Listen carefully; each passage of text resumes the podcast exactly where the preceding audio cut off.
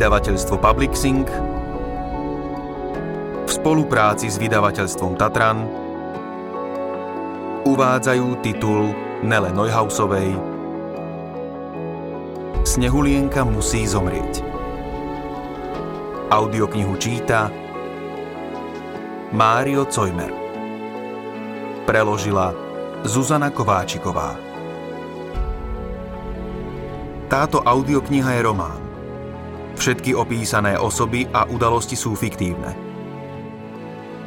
Podobnosti so žijúcimi alebo mŕtvými osobami alebo udalosťami sú čisto náhodné a nezamýšľané. Venujem Zimóne. Prolog Úzke hrdzavé železné schody viedli strmodole. Nahmatal na stene vypínač. O niekoľko sekúnd 25-watová žiarovka zaplavila malý priestor slabým svetlom. Ťažké železné dvere sa potichu otvorili. Pánty pravidelne mazal olejom, aby ju nezobudilo vrzganie, keď ju prišiel navštíviť. Ovanul ho teplý vzduch zmiešaný so sladkou vôňou zvednutých kvetov. Opatrne za sebou zavrel dvere, zažal svetlo a na chvíľu ostal stáť. Veľká, asi 10 metrov dlhá a 5 metrov široká miestnosť bola zariadená stroho, ale zdalo sa, že ona sa tam cíti dobre. Podišiel k hifi veži a stlačil tlačidlo play. Miestnosť sa naplnila drsným hlasom Briana Edemsa. Tá hudba mu nič nehovorila. Ona však kanadského speváka zbožňovala a on bral ohľad na jej záľuby. Keď už ju musí skrývať, nemalo by jej nič chýbať. Ako zvyčajne bola ticho. Nerozprávala sa s ním, neodpovedala mu na otázky, ale neprekážalo mu to. Odsunul španielsku stenu, ktorá diskrétne rozdeľovala miestnosť. Ležala na úzkej posteli. Tichá a krásna. S rukami položenými na bruchu, dlhé vlasy sa rozprestierali okolo hlavy ako čierny vejár. Vedľa postele stáli jej topánky na nočnom stolíku sklenená váza s kyticou zvednutých bielých ľalí. Ahoj, Snehulienka, povedal potichu. Na čelo mu vystúpil pot. To teplo sa takmer nedalo vydržať, ale takto mala rada. Aj predtým bývala zimomravá. Pohľadom zablúdil k fotografiám, ktoré zavesil nad posteľ. Chcel sa jej spýtať, či k ním môže zavesiť jednu novú. Musí však vystihnúť vhodnú chvíľu, aby sa neurazila. Opatrne si sadol na kraj postele. Matrac klesol pod váhou jeho tela a zazdalo sa mu, že sa pohla. Ale nie. Nepohla sa. Natiahol ruku a dotkol sa jej líca. Za tie roky dostala jej pokožka žltkastý odtieň, na dotyk bola pevná a kožovitá. Ako vždy mala zatvorené oči a z sa vytratila jemnosť a ružová farba. Perry mala rovnako krásne ako vtedy, keď sa s ním ešte rozprávala a usmievala sa na ňo. Hodnú chvíľu tam sedel a pozoroval ju. Túžba ochraňovať ju nikdy nebola silnejšia. Už musím ísť, pošepkal s ľútosťou. Mám veľa práce. Vstal, vybral z vázy zvednuté kvety a uistil sa, že fľaška Coca-Coly na nočnom stolíku je plná. Povieš mi, keď budeš niečo potrebovať, dobre? Niekedy mu chýbal jej smiech a vtedy posmutnel. Samozrejme, vedel, že je mŕtva, ale bolo jednoduchšie predstierať, že to nevie. Nikdy sa úplne nevzdal nádeje, že zasa uvidí jej úsmev.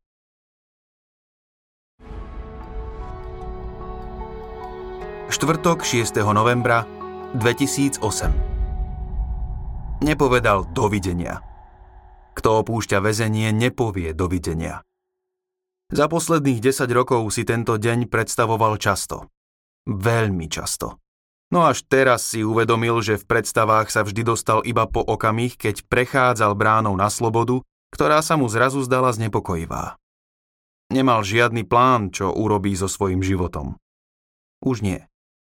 Aj bez toho, aby mu to sociálni pracovníci ustavične pripomínali, vedel, že svet na neho nečaká a že vo svojej nie práve ružovej budúcnosti bude musieť čeliť mnohým predsudkom a prehrám.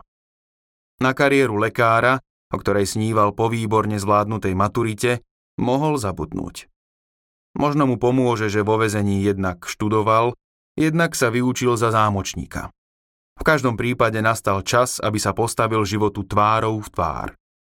Keď sa za ním s rachotom zavrela železná brána väznice v Rockenbergu, zbadal ju. Stála na druhej strane cesty. Za posledných 10 rokov mu ako jediná zo starej partie pravidelne písala. No aj tak bol prekvapený, že ju vidí. Vlastne očakával otca. Opierala sa oblatník strieborného terénneho auta, pri uchu držala mobil a náhlivo poťahovala z cigarety. Zostal stáť. Keď si ho všimla, vystrela sa, strčila telefón do vrecka kabáta a odhodila ohorok. Chvíľu váhal. Potom prešiel cez cestu vydláždenú mačacími hlavami, v ľavej ruke niesol malý kufor so svojím majetkom. Ahoj, Toby, povedala a nervózne sa usmiala. 10 rokov je dlhý čas. Presne tak dlho sa nevideli. Nechcel, aby ho navštevovala. Ahoj, Nadia. Odzdravil. Bolo zvláštne oslovovať ju novým menom. V skutočnosti vyzerala ešte lepšie ako v televízii. Mladšie, Stáli oproti sebe, hľadeli si do očí, váhali. Studený vietor rozvíril suché jesenné lístie na ceste. Slnko sa skrylo za husté sivé mraky. Bolo chladno. Úžasné, že si vonku. Objala ho a poboskala na líce. Teším sa z toho. Naozaj. A ja. Vo chvíli, keď to vyslovil, položil si otázku, či je to pravda. Radosť je predsa niečo iné ako pocit odsudzenia a neistoty, ktorý ho ovládal.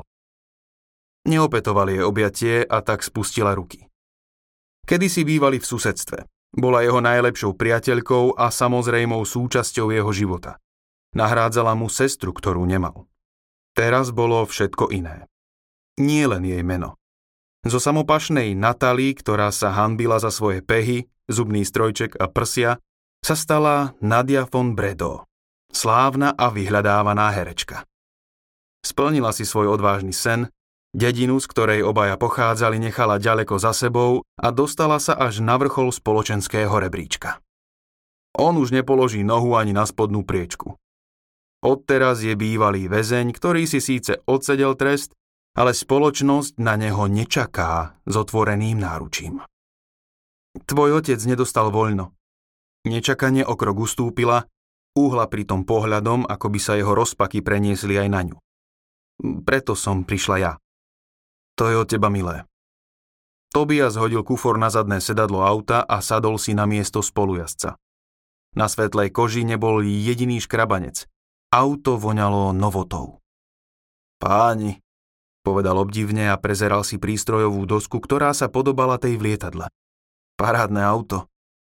Nadia sa krátko usmiala, pripútala sa a stisla tlačidlo. Motor potichu naskočil aj bez kľúča zapaľovania. Zručne vycúvala z parkovacieho boxu. Tobias sa ešte raz pozrel na mohutné gaštany pri múre väznice. Pohľad na ne z okna cely, ako sa menili so striedajúcimi sa ročnými obdobiami, bol posledných 10 rokov jeho jediným spojením s vonkajším svetom, ktorý sa stratil v hmle za väzenským múrom a teraz sa musí vrátiť do tej hmly ako vrah dievčat. Či chce, alebo nie. Kam ťa mám zaviesť? Ku mne? Spýtala sa Nadia na diálnici. V posledných listoch mu viackrát ponúkla, aby sa na začiatok nasťahoval k nej. Jej byt vo Frankfurte je dosť veľký.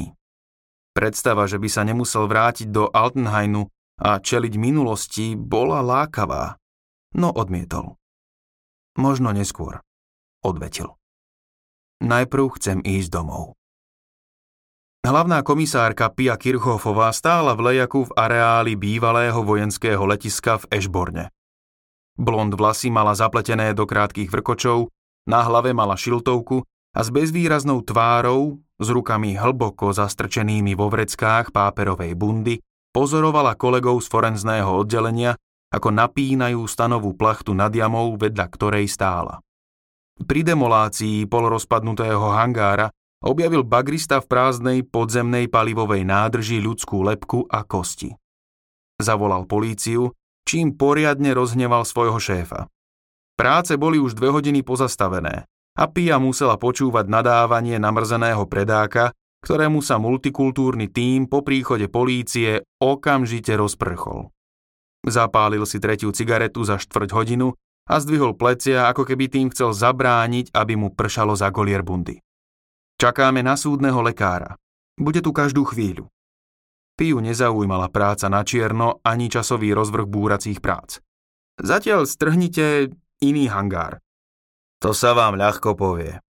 Frflal predák a ukázal smerom k odstaveným bagrom a nákladným autám.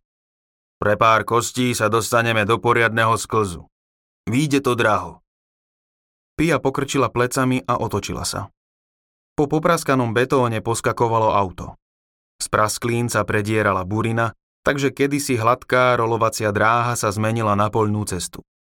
Po odstavení letiska príroda rázne ukázala, že ju nezastaví žiadna prekážka vytvorená ľudskou rukou. Pia nechala predáka, nech si lamentuje a vykročila k striebornému Mercedesu, ktorý zastavil vedľa policajných aut. To ti trvalo. Pozdravila nie práve priateľsky svojho bývalého manžela. Ak prechladnem, bude to tvoja vina. Doktor Henning Kirchhoff, zástupca riaditeľa Frankfurtského ústavu súdneho lekárstva, sa nedal vyprovokovať. Pokojne si obliekol ochrannú kombinézu, vyleštené čierne kožené topánky vymenil za gumové čižmy a natiahol si kapucňu. Mal som prednášku. Odvetil. A pri výstavisku bola zápcha. Mrzí ma to. Čo tu máme? Kostru v jednej zo starých podzemných nádrží. Objavila ju búracia firma asi pred dvomi hodinami. Hýbal ňou niekto? Myslím, že nie. Iba odstránili betón a zeminu a navarili poklop, aby sa nádrž dala odviesť celá.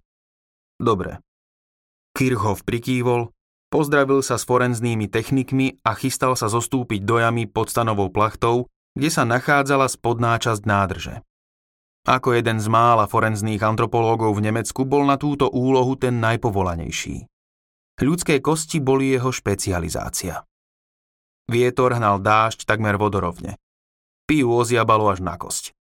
Zo šiltu čiapky jej na nos kvapkala voda, nohy sa jej premenili na ľadové stĺpy a závidela zamestnancom búracej firmy odsúdeným na nečinnosť, ktorí postávali v hangári a popíjali horúcu kávu z termosiek. Henning pracoval dôkladne ako vždy. Keď mal pred sebou kosti, prestal pre neho existovať čas aj okolie. Kľačal na dne nádrže, Skláňal sa nad kostrou a prezeral si jednu kosť po druhej. Pia sa zohla pod plachtu a chytila sa rebríka, aby sa nepošmykla. Kompletná kostra, oznámil Henning. Ženská. Stará alebo mladá? Ako dlho tam leží? Na to zatiaľ neviem presne odpovedať. Na prvý pohľad nevidno žiadne zvýšky tkaniva, takže zrejme už pár rokov. Henning Kirchhoff sa narovnal a vyliezol po rebríku. Forenzní technici sa dali opatrne odstraňovať zeminu a vyhrabávať kosti. Chvíľu potrvá, kým budú môcť kostru previesť do ústavu súdneho lekárstva, kde ju Henning a jeho kolegovia dôkladne preskúmajú. Pri zemných prácach sa nezriedka objavia ľudské kosti. Je dôležité presne určiť čas, ktorý uplynul od okamihu smrti do ich nálezu, pretože násilné trestné činy, s výnimkou vraždy, sú po 30 rokoch premlčané. Až keď je známy vek obete a čas smrti, má zmysel porovnanie s nezvestnými osobami. Prevádzku na vojenskom letisku zastavili niekedy v 50. rokoch minulého storočia. Vtedy pravdepodobne naposledy naplnili nádrž.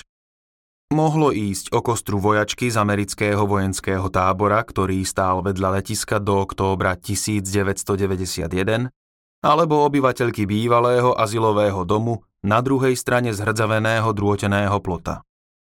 Nezajdeme na kávu. Henning si zložil okuliare a utrel ich. Potom si vyzliekol premočenú kombinézu. Pia sa na neho prekvapene pozrela. Vysedávať v kaviarni v pracovnom čase nebol jeho štýl. Stalo sa niečo? Spýtala sa podozrievavo. Ohrnul pery a hlboko vzdychol. Som v kaši a potrebujem tvoju radu, priznal. Dedina bola učupená v údolí. Dominovali jej dve viac poschodové architektonické ohavy zo 70. rokov, keď každá obec, ktorá chcela kráčať s dobou, povolila výstavbu výškových domov. Vpravo na svahu, na milionárskom kopci, ako starousadlíci s pohrdaním nazývali dve ulice, žilo vo vilách na rozľahlých pozemkoch zo pár pristahovalcov. Čím viac sa blížili k domu jeho rodičov, tým silnejšie mu búšilo srdce. Naposledy tu bol pred 11 rokmi. Napravo bol hrazdený dom Starkej Dombrovskej, ktorý akoby stál iba vďaka tomu, že ho zvierali dva susedné domy. Kúsok ďalej naľavo bol dom Richterovcov s obchodom s potravinami. A naproti Zlatý kohútik. Hostinec patriaci jeho otcovi. Tobias naprázdno prehltol, keď pred ním zastavili. Neveriacky blúdil očami po ošumelej fasáde, po praskanej omietke, stiahnutých roletách, ovísajúcom strešnom žľabe. Cez asfalt sa predierala burina, brána krivo vysela v pántoch. Už, už chcel požiadať Nadiu, aby pokračovali v ceste. Rýchlo preč odtiaľto, ale odolal aj tomuto pokušeniu. Úsečne poďakoval, vystúpil a vzal si kufor. Zavolaj mi, keby si niečo potreboval, povedala Nadia na rozlúčku, potom šliapla na plyn a už jej nebolo. Čo čakal? Radostné zvítanie, Stál sám na malom vyasfaltovanom parkovisku pred domom, ktorý býval centrom tohto smutného zapadákova.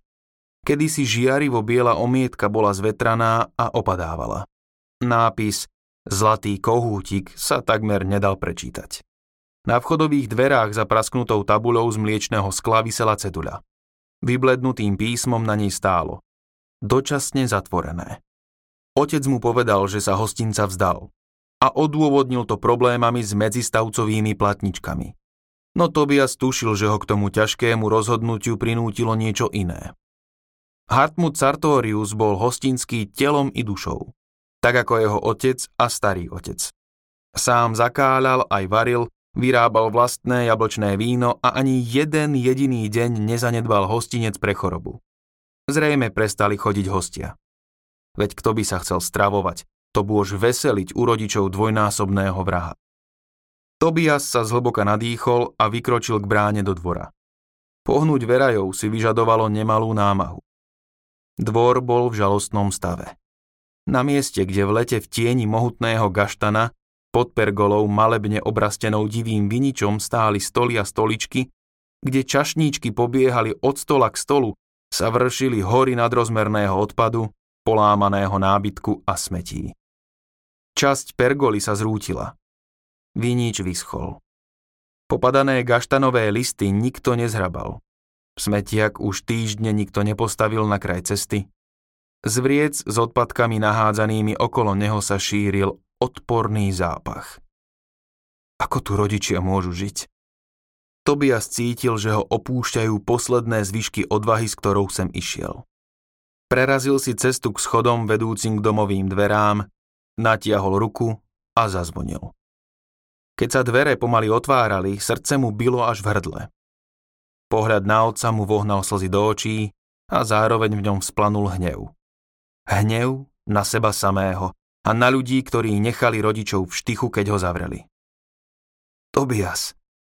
Na vpadnutej tvári Hartmuta Sartoriusa sa objavil úsmev. Z kedysi vitálneho a sebavedomého muža zostal iba tieň. Husté, tmavé vlasy, aké si pamätal Tobias, mal sivé a porednuté, ohnutý chrbát prezrádzal, aké ťažké bremeno nesie. Chcel... Chcel som trochu upratať, ale nedostal som voľno a... Odmlčal sa. Úsmev mu zmizol z tváre. Iba tam stál, zlomený muž, ktorý sa zahambene vyhýbal synovmu pohľadu, lebo si uvedomoval, čo syn vidí. Bolo to na Tobiasa priveľa. Pustil kufor na zem, roztiahol ruky a nemotorne objal vysileného muža, v ktorom takmer nespoznával svojho otca. Neskôr rozpačito sedeli oproti sebe pri kuchynskom stole. Chceli si toho toľko povedať a predsa bolo každé slovo zbytočné. Na farebnom voskovanom obruse boli omrvinky, okenné tabule boli špinavé, Vyschnutá rastlina v kvetináči na parapete už dávno prehrala svoj boj o prežitie. V kuchyni bolo vlhko. Páchlo tam skysnutým mliekom a studeným cigaretovým dymom. Od 16. septembra 1997, keď ho zatkli a odišiel z domu, nepremiestnili jediný kus nábytku a nezvesili zo steny jediný obraz. No vtedy bolo všetko jasné a čisté. Matka sa vždy vzorne starala o domácnosť. Ako mohla dopustiť a znášať, že je taká zanedbaná? Kde je mama? Prerušil ticho Tobias. Všimol si, že tou otázkou zasa uviedol otca do rozpakov. Chceli... Chceli sme ti to povedať, ale usúdili sme, že bude lepšie, ak sa to nedozvieš. Odvetil po chvíli Hartmut Sartorius. Tvoja matka sa predčasom odsťahovala. Vie, že dnes prídeš domov a teší sa, že ťa uvidí. Tobias nechápavo hľadel na otca. Čo znamená, že sa odsťahovala? Nemali sme to ľahké, keď si odišiel. Ľudia neprestávali rečniť. Jedného dňa to už nevydržala. V jeho slabom, tichom hlase nebol ani náznak výčitky. Pred štyrmi rokmi sme sa rozviedli. Býva v Bádzodene. Tobias ťažko prehltol. Prečo ste mi to nepovedali? Zašepkal. A nič by sa nezmenilo. Nechceli sme, aby si sa trápil. Takže tu bývaš sám? Hartmut Sartorius prikývol. Presúval omrvinky na obruse sem a tam, rovnal ich do symetrických tvarov a zasa ich rozhrňal. A prasce, kravy, ako to všetko zvládaš? Zvierat som sa zbavil už pred rokmi, vysvetľoval otec. Hospodárim len v malom. Našiel som si celkom dobrú prácu v jednej reštaurácii ve Žborne. Tobias zatiaľ peste. Ako si mohol myslieť, že život potrestal iba jeho? Ani mu nenapadlo, že trpia aj jeho rodičia. Keď ho prišli navštíviť, tvárili sa, že je všetko v poriadku. Koľko síl ich to muselo stáť. Hrdlo mu zomrel bezmocný hnev a dusil ho. Vstal, podišiel k oknu a neprítomne hľadel von. Jeho plán, že po pár dňoch strávených u rodičov odíde niekam ďaleko, kde začne nový život, sa rozpadol na prach.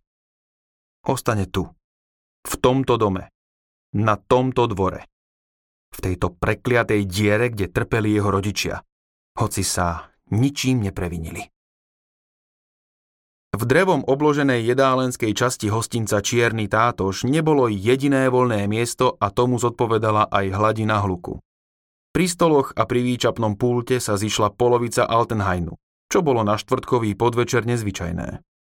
Ameli Frölichová práve položila na stôl číslo 9 tri rezne s hranolčekmi a popriala hosťom dobrú chuť.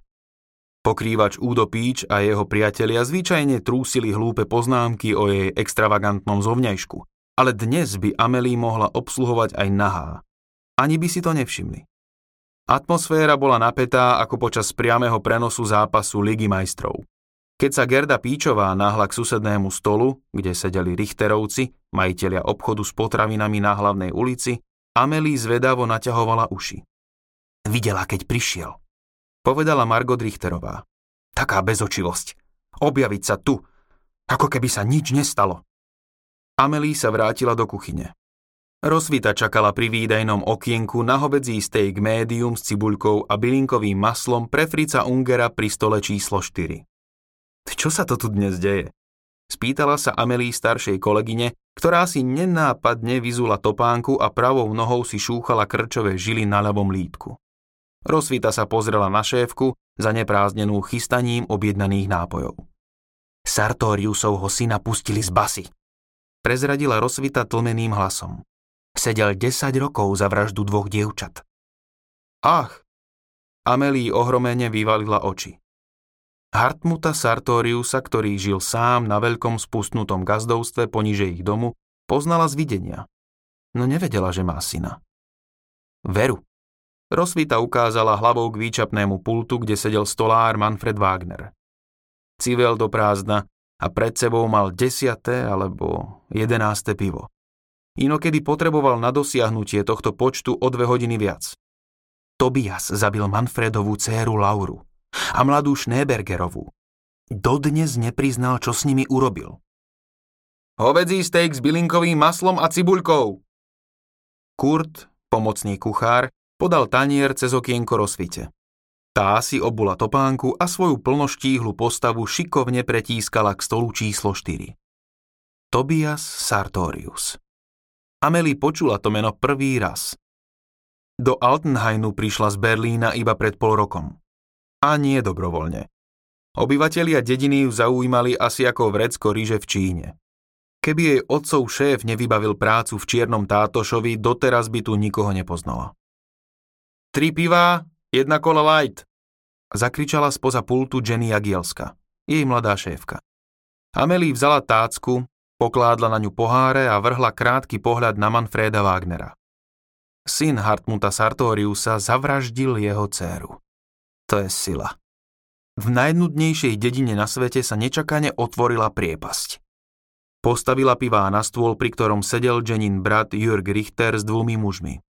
Vlastne by mal stáť za pultom on, a nie Jenny, ale málo kedy robil to, čo mal.